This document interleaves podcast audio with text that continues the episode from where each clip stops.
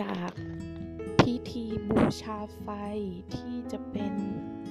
การบูชาเทพเจ้าในศาสนาฮินดูของชาวฮินดูแล้วคือพิธีบูชาไฟเนี่ยเขาจะมีพราหมณ์ที่เป็นผู้ชายนะคะจะใช้ถ้วยไฟร่ายรำบอกไม่ถูกว่าเป็นถ้วยไฟมีเทียนมีธูปร่ายรำแล้วก็อยู่ที่การเขาเรียกว่ากัดนะกัดคือที่เป็นท่าที่ยอดนิยมของเมืองพาราณสีแล้วก็เปิดให้คนที่เป็นท้องถิ่นหรือว่านักท่องเที่ยวได้ไปดูนะคะก็ไม่คิดค่าใช้จ่ายนะแต่เขาจะมีแบบศรัทธาบริจาคเหมือน donation นะแล้วก็นอกจากนั้นแล้วเดี๋ยวเราจะพูดถึงการพิธีทำพิธีบูชาไฟนี้ละเอียดอีกครั้งหนึ่งในวันถัดไปเพราะว่าเรายังอยู่ที่พาราณสีอยู่อีกพักหนึ่งนะวันแรกสิ่งที่น่าสนใจวันแรกวันที่2แล้วแหละคือเขาจะมีทุกแบบเลยมีคนแก่มีคนมีการกิจกรรมฟรีโยคะเซสชั่นที่หน้ากาดนะคะ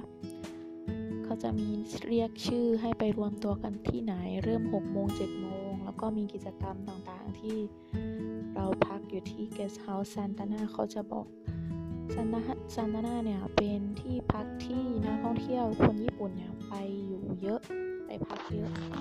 ว่าคนที่รักเขาก็มีแบบว่าพูดภาษาญี่ปุ่นได้แล้วก็มีเพื่อนอยู่แล้วค่าใช้จ่ายก็ถูกมากเลยนะคะคนละ200อินโดรูเปียคือตกคนละ100บาทต่อวันนะแล้วก็อาหารเช้าก็ดีมากเลยที่พักจะเป็น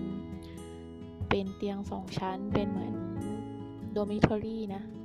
อาหารเช้ามีใจมีข้าวมีขนมปังนะแบบคุ้มค่าราคามาก100บาทค่าใช้จ่ายเนี่ยวันนี้ไฮไลท์ที่เราตั้งชื่อนอกจากสิ่งที่น่าสนใจที่พาราณสีเรื่องการบูชาพิธีบูชาไฟแล้วเนี่ยพิซซ่าที่ร้านโดมิโนพิซซ่าของพาราณสีคือแบบคุ้มค่ามาก208รูปีประมาณ105บาทนะ2ถาดใหญ่แล้วก็กินอิ่มจะเป็นไซส์กลางของเขาแต่ถ้านับเป็นไทยก็คือน่าจะเป็นไซส์เล็กแต่ว่ากินอิ่มแล้วก็เขาจะไม่ใส่เนื้อส่วนใหญ่จะเป็นมังสวิรัตินะคะนอกจากนั้นเรื่องน่าสนใจอื่นๆก็คือน่าตื่นตาตื่นใจนะเมืองนี้คือสักครั้งในชีวิตถ้ามีโอกาสได้ไปอินเดียทุกคนก็อยากจะไปดูวิถีชีวิตความเป็นอยู่ทุกคนแบบลงไปอาบน้ำที่แม่น้ำคงคาโดยเฉพาะน้ำมันจะแบบดำๆแต่เขาคิดว่าเป็นแม่น้ำศักดิ์สิทธิ์นะคือเรารู้สึกว่ามันค่อนข้างจะแบบไม่ค่อยสะอาดแต่เขาลงไปแบบเด็กเล็กลูกเด็กเล็กหญิงแดงมาจากเมืองแบบลูกเด็กเล็กแดงนะผู้ชายผู้หญิงมาจากเมืองไกลเมืองทุกที่เลยที่ประเทศอินเดียในครั้งหนึ่งถ้าคุณเป็นอิสลามขออภัยค่ะเป็นศาสนาฮินดูนิซึ่งคุณต้องมาที่พาราณสีนะเมืองนี้คือน่าสนใจมากลองเสิร์ชหาข้อมูลดูโอเควันนี้ขอบคุณนะคะเดี๋ยวไม่คุยนาน